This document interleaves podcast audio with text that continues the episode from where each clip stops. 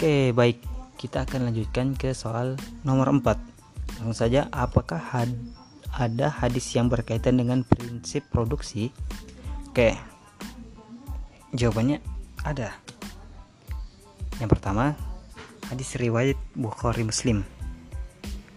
Tidak ada yang lebih baik dari seseorang yang memakan makanan, kecuali jika makanan itu diperolehnya dari hasil jeripayahnya sendiri jika ada seseorang di antaranya kamu mencari kayu bakar, kemudian mengumpulkan kayu itu dan mengingat mengikatnya dengan tali, kemudian mengumpulkan memikulnya di punggungnya.